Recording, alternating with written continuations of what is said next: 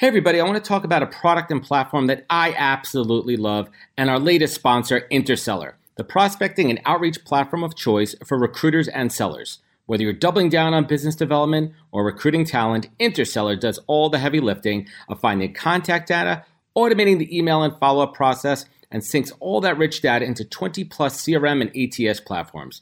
Reach out now and get going on a two week free trial and let them know you heard about it from Adam on the podcast today check out the link on the website. Appreciate it.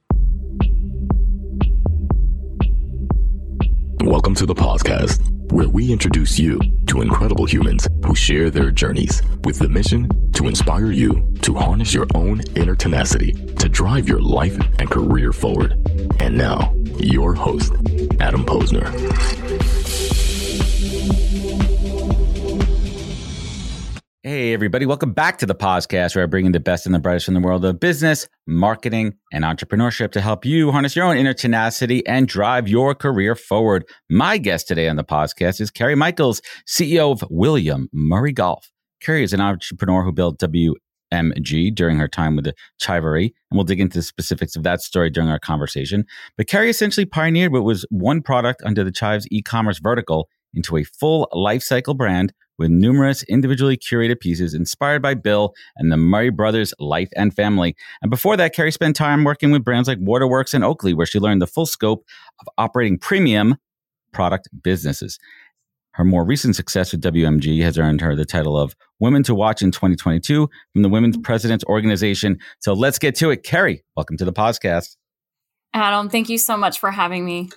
Well, I'm excited to get into it. I'm sure everyone's always asking you every question under the sun about Bill Murray and William Murray Golf, but we'll we'll get to that in a little bit. But I want to hit the rewind button here, um, and I want to learn more about Kerry. And what stands out to me is your your analytical approach to things, which you know goes all the way back to college, where you studied accounting, finance, and marketing how important like did you know back then how important it would be to, to be a, a generalist? Like was that even like a, a mindset you were just saying hey i'm in college i gotta get through this thing and, and get out the door that is such a great question. No i did not understand the value of that at the time. I always knew i wanted to be an entrepreneur. Um, my dad was an entrepreneur so i i really wanted to lean into that but I, I there wasn't a great path in undergrad to be an entrepreneur. And so you know, when I was in business school, I would take finance classes and I was like, yeah, you know, I like this. And then I take marketing. I say, yeah, this is this is great too. And you know, I ended up really enjoying all the different aspects of business. And so I was probably one of the very few that graduated without a specific focus. Um, and I just wanted to take the classes that that really resonated with me. So that was just something that I think came naturally. It's interesting. I think about that too. Like they didn't have. I mean, I'm not going to call out uh, your age here. Uh, I assume you're maybe within a general range of where where I am. I'm 43, yeah. in a general range of that. They didn't have those entrepreneurship classes. They really, no. they really didn't. The closest thing we had, which was kind of crazy, and I and I've spoken about it before. When I was in high school, as part of this program called DECA, distributive oh. education. It was like a business club, and and now is like huh. kind of my my take into it. But back to your story because everyone's sick and tired of, of hearing my story over no. 250 plus episode 259. By the way, um, what kind of what kind of business did did your dad have? Uh, so he was in uh, community development. So he was, you know, background in real estate and construction, um, and he was building uh, smart communities uh, as I was growing up. And do you remember like one of those early lessons that you took away from from watching him, from working with him, from being by his side a bit? I mean, there were there are so many. I think my dad has always been one of the the hardest workers, and so I got to see him, you know, just work his butt off from yeah, you know, from a very young age, and so that was that tenacity and that work ethic. I think really stuck with me. Um, and you know, when I talk to other entrepreneurs and things, and people ask me all the time, like, what does it take to be an entrepreneur? Um, mm-hmm. And for me, it really is, it's about grit and just sticking with it when you don't want to. And so that Absolutely. was something my dad modeled for me um, growing up. So I'm gonna I'm gonna jump ahead because it's it's not a question that I was planning on asking, but I kind of want to talk about this for a moment here. So I'm gonna do a quick little flash forward over here. Yeah. So when, when, you're hiring, and whether it be now with, with William Murray or any of your past p- positions, how do you like? What type of questions do you ask? How do you get to those those mm. character and personality traits in a 30, 45 minute interview? Because obviously these are the qualities you look for when you build teams. How, how do you get to those? Yeah. It's, it's, it's tough. You know, so I will say there's been a lot of trial and error over the years um, because I think for me, I everyone says they want to work for a startup, and so I'm like, yeah, you know, do you want to work for a startup? Do you know what that means? And, and everyone says yes to that. And what I learned, you know, in running William Murray Golf is that not everyone should work for a startup. And so there are certain personality traits that you really do have to start to screen for in that process. And, you know, I try to get to questions around, you know, how do they respond to difficult situations? How do they respond um, when their boss comes in and tells them, oh, no, we're going to pivot and we're going to do something else now? Um, yeah, just throw, you know, whatever you were working on, don't worry about it. We're going to pivot and move. Um, that can really throw a lot of people off.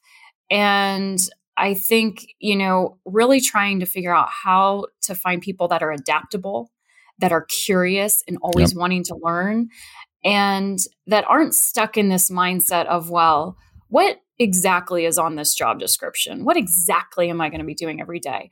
Um, because I, I can't tell you. I don't know. I don't know all the things. I'm hiring you to help us put these, you know, processes and things in place.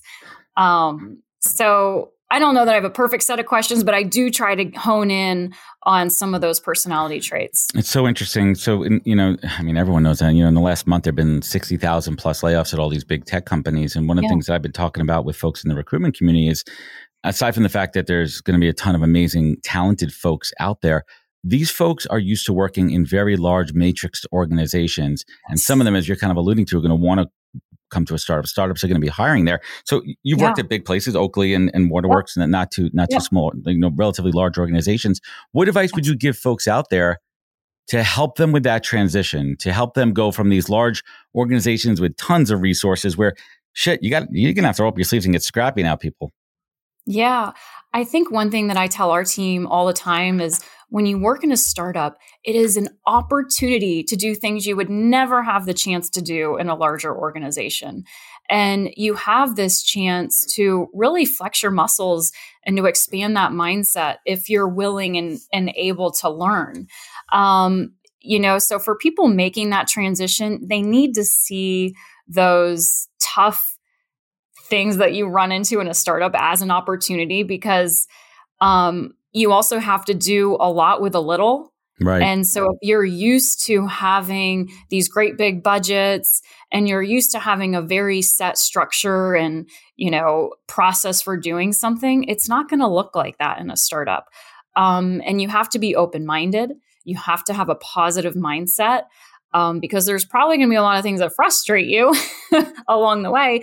And so, how do you deal with that? And how do you how do you really embrace it and see it as an opportunity? Yeah, I mean, I think if I was interviewing and I say if I was running talent at a startup and someone from one of the the the FANG or MANG, whatever the acronym of the day is, you know, was interviewing. Uh-huh.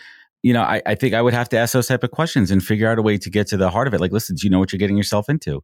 And, yeah. and so everyone's obviously going to say yes because they're looking for a job, but trying to figure out those those real qualities there. So continuing with with the "This Is Your Life" Kerry Michaels um, yeah. part of part of the show here. Let's talk about the time before you know William Murray Golf. You're working for um, Starling Eyewear. What was that experience like, and how did mm. that lead to the to the chive? Yeah. So, really, you know, prior to the chive, I had touched on so many different things in business. Um, I had been in marketing research, I had been in strategy, um, you know, at Oakley, I was in, uh, I was really doing a lot in the uh, ecom space and um, and building out a learning management system which you know it's a, it's a whole nother show. Um, but it was you know my my career was really varied and what you're touching on with starling eyewear that was um, i was doing consulting work. And so i was touching on a lot of different things and kind of starting to bring things together. Um, and that was really, you know, for me, what I loved was being able to um, learn new things. And, you know, it's fascinating when I look back now on my career, there wasn't a single job that I took where I already knew how to do the job. You know, it was when I had an ops role, it was the first time I had been mm-hmm. in ops. When I was in strategy, it was the first time I was going into strategy. So, um, that I think for me is also another big takeaway. I'm like, gosh, I, I don't think I knew it. I think I was afraid I was going to look like I was hopping around too much, but I wanted to challenge myself. That is some really interesting advice. And going back to this kind of thread that we've been talking about with the recent layoffs, I mean, my advice to a lot of folks out there is be open minded of where your transferable skills are, where maybe yeah. you might have to take a slight either, um, you know, step backwards or, yeah. you know, you're not really going up in salary or anything just because you might have an opportunity to learn something new, take a new position yeah. where, where you could kind of be in try. I mean. I think about all the time. Um, my my career trajectory is kind of all over the place, and my you know I come from the DTC world. When I worked at Sirius XM, you know, during that Web One days, in the beginning of e-commerce, and that experience to me is invaluable because now I could talk e-commerce. You know, even though it's yeah. years past, but those core right. foundational elements of it. Um, had the ch- I mean the chive was was was pumping when you were when you made the move over there. Yes. What, what, drew you over there? What what connected you with the chive and and specifically working on the um well there's a little bit of a backstory to, to William Murray Golf, right? Like people yeah. don't realize like he it wasn't like an authorized thing by his estate. There were some images out yeah. there that you could use. Let's give everyone the the kind of gist. It wasn't mm-hmm. like, hey, Bill Murray's knocking the door and wants to launch a golf brand. Yet. Yet, right. Um, yeah, you know, I before even starting at the Chive, I was you're right. It was back in the, the heyday. I think, you know, it, it's still incredibly popular, but it was really kind of building up at the time. And um, I was so fascinated with their customer loyalty. And I was like, wow, they have built this fan base, crazy this, brand, you know, group of people that are obsessed with the chive. And so, as somebody who had been in consumer brands and really fascinated with, you know, I was just so fascinated with what really made people tick. I wanted to understand what this community was all about and I wanted to understand what this brand was about. And so that was really kind of what what drew me into the chive. Um and yeah, and so, you know, from there, you know, the chive had Bill Murray's likeness on t-shirts. Mm-hmm. And if you've seen him, it was really just right. Yeah, a little silhouette of Bill's face, and then they would dress him up for St. Patrick's Day and Fourth of July and all the holidays, and they would sell, you know, an insane number of T-shirts very quickly. Um, and then they had done the one T-shirt with our now William Murray Golf logo, um, and they did it for charity, and they sold, you know, a few thousand in, you know, 24 to 48 hours, and I just, I, I was just so in awe. Um, how do they, how do they do this? And yeah, so, but I, you know, and chatting with the founder John Resch there, you know, I was like, gosh, this could be something bigger. This could be a standalone brand. Um, and so that was kind of the the start of the idea. But didn't but didn't you think back then that golf and still is to an extent a little bit too stiff and and the whole William Bill Murray image applying that to golf really just I mean putting his personality character into it. Yeah, absolutely. I mean, I had come from, you know, most recently before the Chive, I had been at Oakley. Um, and I loved Oakley and I love the sport performance world. And, you know, what I had seen though is that golf was super stuffy. And, you know, at the time in 2015, you know, everyone was talking about golf courses were closing, you know, there wasn't as much interest in the sport. Um, young people just wanted a different pace of play. Um, and they were having a hard time attracting people to golf. And so I was like, well, I mean, yeah, because you know everyone looks the same, mm-hmm. yeah. and it's stuffy, and you can't listen to your music, and you know it's expensive, and takes a lot um, of time, takes a whole day. It takes, it takes, a whole day, yeah, and so it just wasn't as accessible. Mm. Um, and so then that was the light bulb moment. It was like, oh well, it's not accessible today, but who could make it accessible? I mean, Bill Murray, anybody. He, and, you know, I think everyone knows him from Caddyshack. But the more research I did, I was like, oh my gosh, wow, Bill is actually a really amazing golfer. And he's one of nine kids. There were six boys. And him and his brothers were all inducted into the Caddy Hall of Fame because mm. they all grew up caddying. And so there was this authenticity to it where I was like, wow, he's he's a really great golfer and he's out there golfing. It's not just the movie. Um, and so I thought there was this white space to really bring some personality onto the course. And what I say is to break away from that sea of blue stripe polos. it's interesting too, and, and, correct me if I'm getting this story, make sure and keep me straight with the story here that there was a bunch of brands, uh, people out there doing some stuff, and and one of his brothers brought it to his attention, and he said, "Well, let's let's figure it out with the brand that's doing it the biggest and the best." And And walk us through that story a little bit. And there was a phone call. How did that work out? Oh, yeah. So, um, so Bill and his brothers host a golf tournament every year called the Caddyshack Golf Tournament. And the Chive had been a um, a sponsor at this golf tournament. And so at this point, this was 2015. I had ended up kind of building out a, you know, a pitch deck, one of those more formal pitch mm-hmm. decks. Here's what the brand could look like. Here's some ideas. Right. Projections, um, yada, yeah. And we were hoping, you know, the idea was to be able to pitch Bill at this Caddyshack golf tournament. And so we did reach out to his lawyer and said, "Hey, you know, we have this concept we'd like to pitch him." Pitch him. And you know, he had said, mm, "I don't think that's a great idea. you should Imagine being Bill's lawyer. Jeez, yeah. it would be a tough job for sure." And he was like, "Listen, you know, he said once yes. Don't try and go after anything else. Just just leave him alone." And so, um, when we were there, I actually had a chance encounter with Joel Murray, who is Bill's youngest brother. Met him on the course, and you know, I said, "Hey, Joel, you know, I like your polo, but I think uh, I think we should make something better for you." and, we, and I assume laughed. you were wearing the logo, right? You were you were no. rocking the. No, you didn't want to rub. Yeah. No, we hadn't even got. We were not wearing oh, the logo at that no. point. There, it didn't exist. yeah, just a couple and, t-shirts. Yep. Yeah, and uh, and he had said, you know, I'd love to make a better polo. He was like, We, my brothers and I have always wanted to do golf apparel. We just don't know how to get into it.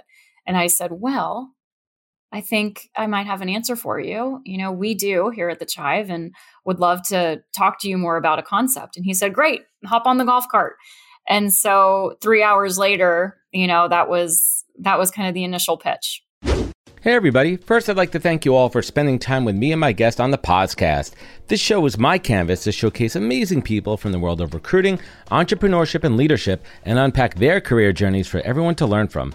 But this show is also a business generator for me, as well as creating thought leadership and endless amazing content. And I've taken what I've learned in the past three years and over 200 recorded and 100 live shows and distilled it down into a digital playbook that I call the Pause Course. Now you could learn how I build, manage, and produce the podcast and use it to drive real business development and relationships. Today, I'm sharing all of my secrets behind the podcast, and you can get it all at thepausecourse.com. This course is for anyone, whether you're starting out or an advanced podcaster using it for B2B or B2C. It's filled with all of my insights, learnings, tips, tricks, and templates. So get it now at thepausecourse.com and learn all my secrets. Thanks. Bill Murray, everyone's who's encountered him, the stories are, are, legendary. Do you do you have your Bill Murray story the first time? Have, have you met him? I yes. Assume. Okay, so yes. what was what was yes, your first encounter?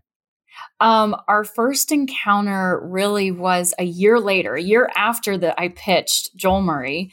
Um, and it was still at the Caddyshack Golf Tournament. And so Brandon Barrett, who is my co-founder, he and I had a chance um, in 2016, right after we signed a contract with Bill and his family um, to do this deal together.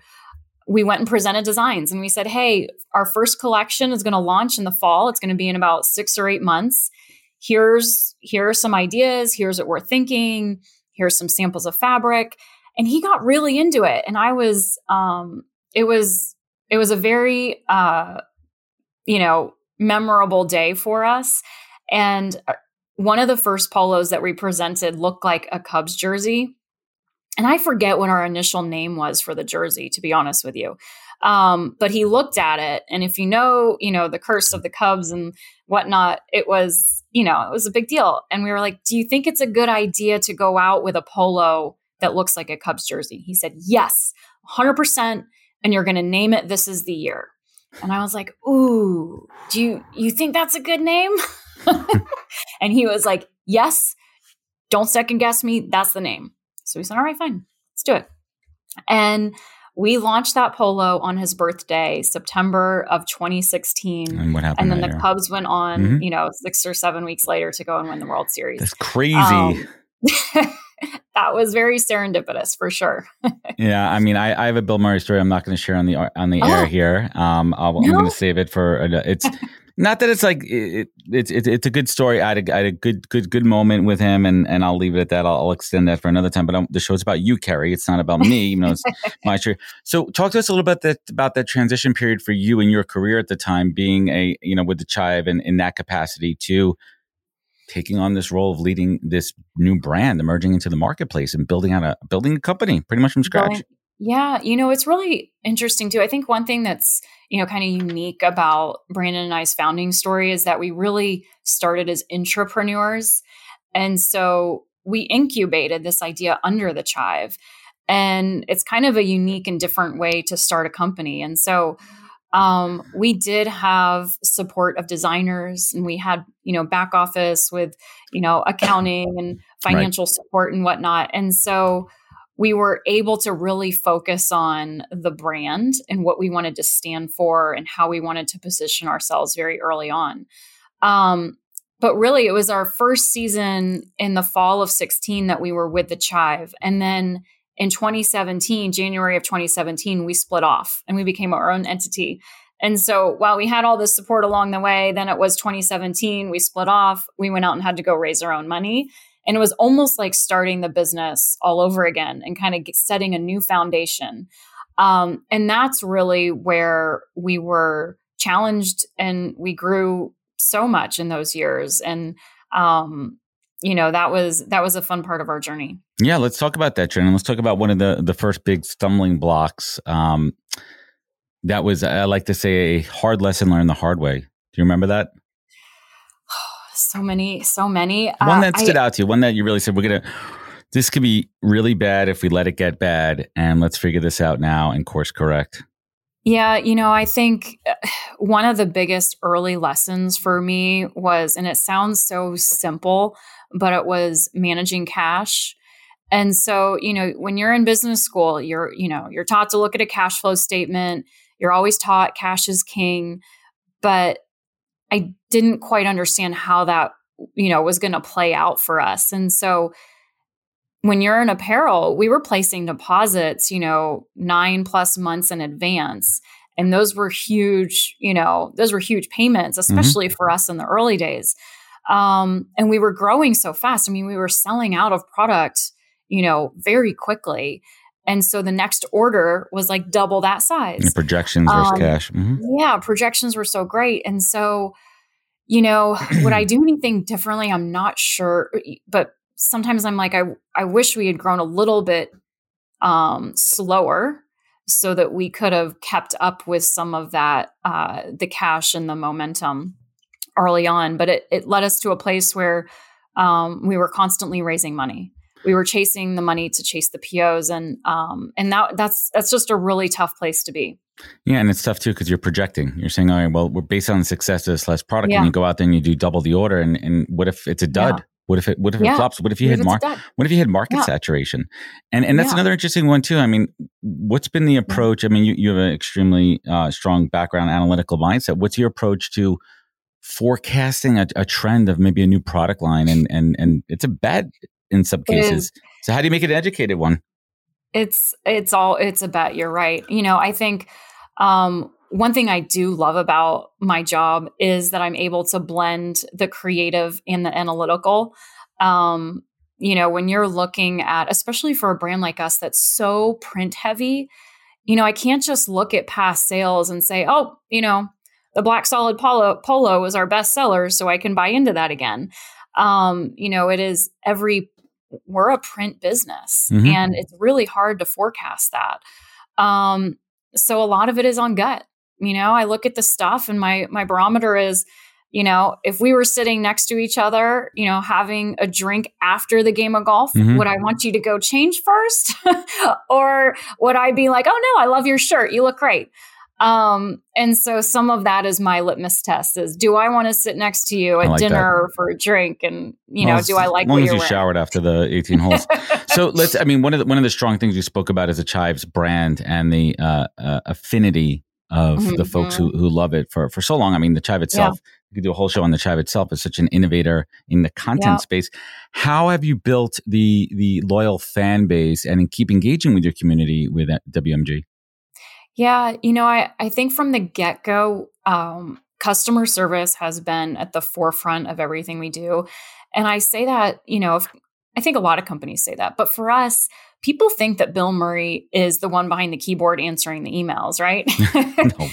and, you know, while, you know, he actually has done that a few times, um, he, we are representing him in the public's eye. And so we take that very seriously. And we want to make sure that people um, feel valued and feel heard.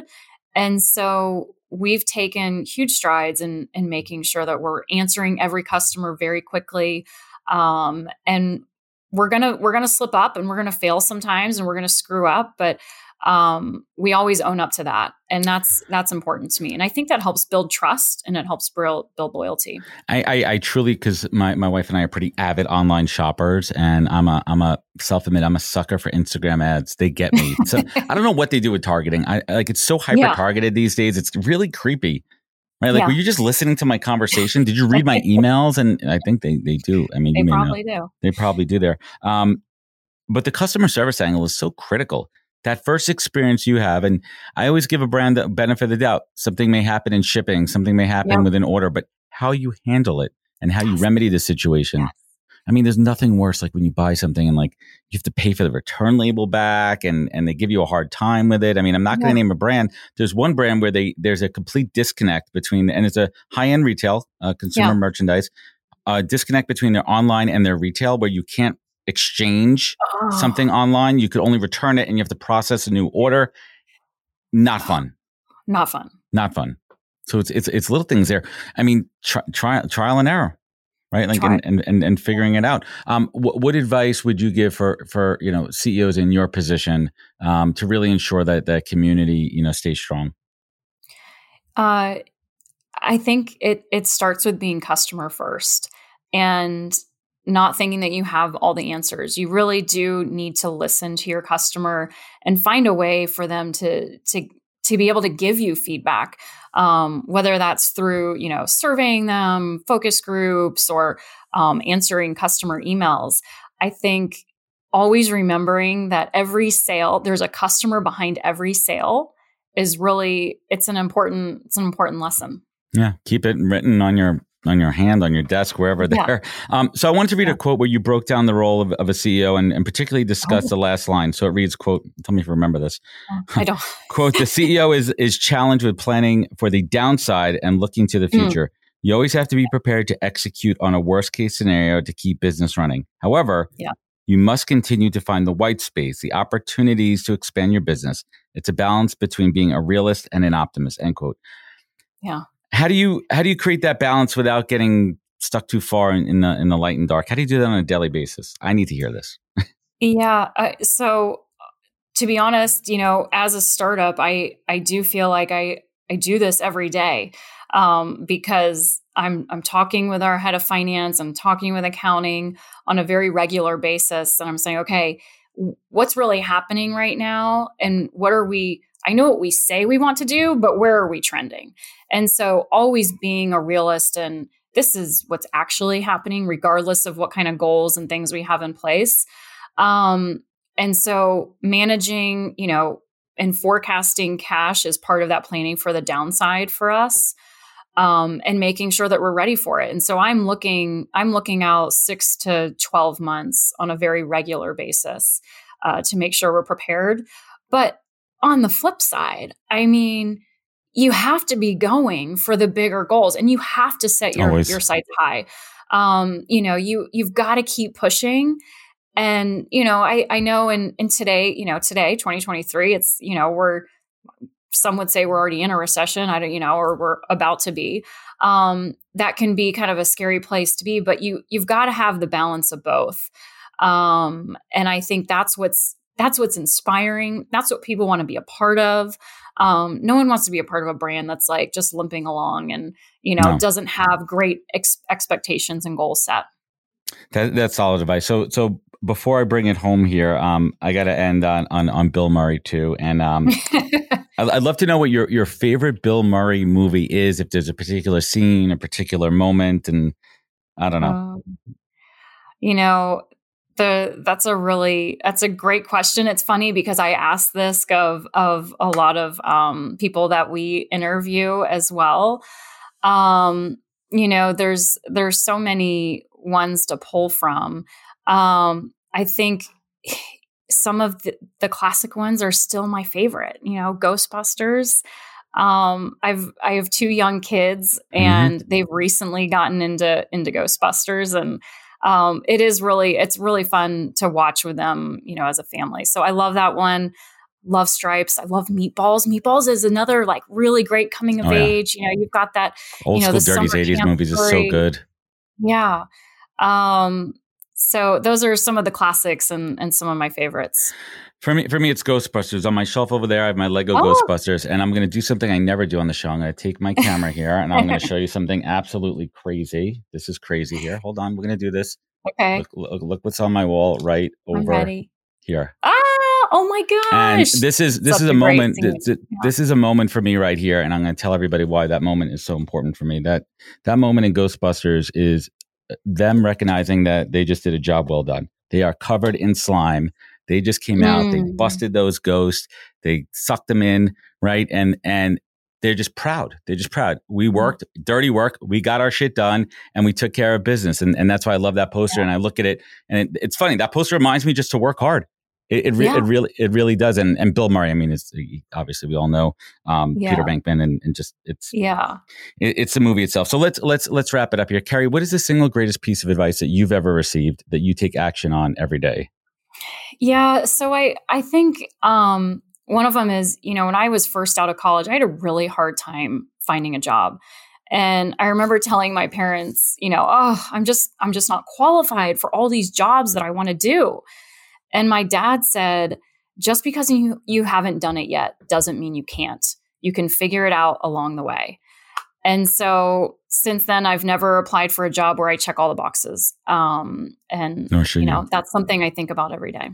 I love it. That's solid. and Kerry, last but not least, I mean, you look back on, on your life and career, and there's those times that were tough, those times that you struggled and you had to reach down deep inside and, and harness that inner tenacity and pull yourself up. Mm. And on the flip side, you sit here with gratitude. You're running a fantastic yeah. brand, two little kids, beautiful family, happy with life. What keeps you focused? What is your beacon? Kerry Michaels, what is your North Star in life? Oh, you know, that's a tough one. You know, I think um, my North Star, you know, at, kind of growing up has always been to be an entrepreneur and to build companies. Um, and I'm doing that now, and it's fulfilling and challenging and all the things. But I'm starting to realize that what continues to energize me is about something deeper and more than that. Um, it's to build something that that really has a positive impact. Um, even if it is, you know, like William Murray Golf, just bringing a smile to people's faces every day. I love it. That's fantastic. Kerry, I want to thank you so much for, for joining me on the show. I want everyone to check out williammurraygolf.com. Where else could folks find you? Where could they connect with you? Where could they learn more? Uh, my LinkedIn, Kerry Kaloran Michaels, um, and my Instagram, which is Kerry underscore WMG. Awesome. Good stuff. Kerry, hang with me for one moment here as we sign off. Great episode, actionable, Fantastic story. Definitely check out WilliamMurrayGolf.com.